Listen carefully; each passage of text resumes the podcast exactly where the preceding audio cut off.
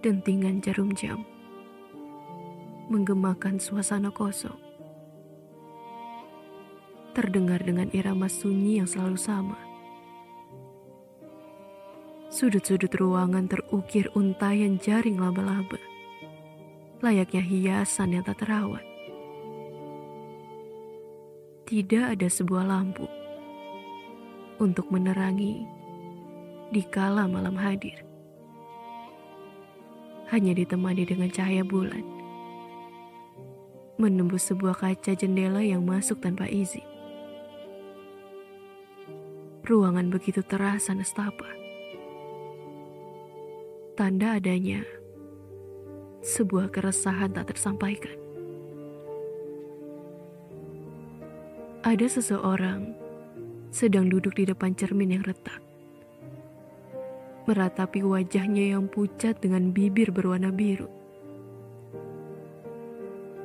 Tangis sudah menjadi teman yang setia untuk dirinya saat ini. Hingga tak sadar, ketika ia menangis, air matanya sudah mengering dan tak menetes lagi. Diam dan tak bergerak, layaknya sebuah patung, namun memiliki nyawa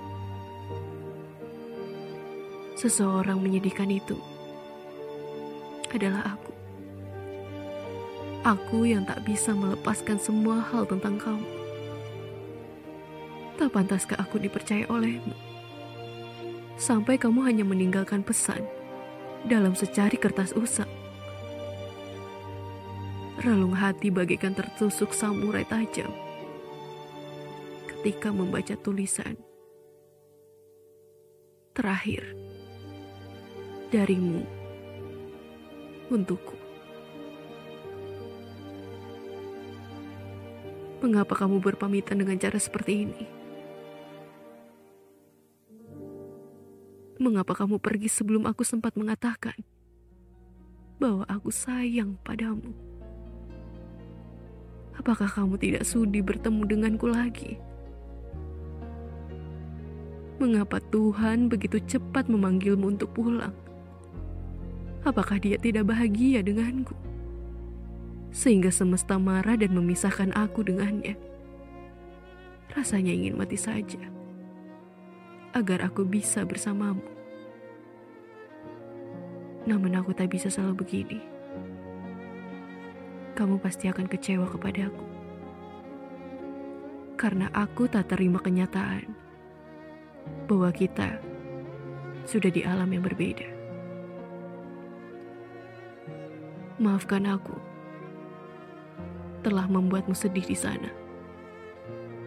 Tuhan, tolong jaga dia. Buatlah dirinya menangis bahagia.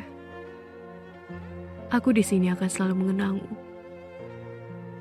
Aku berdoa ketika waktuku habis di dunia. Tuhan mengizinkan kita bersama lagi di surga.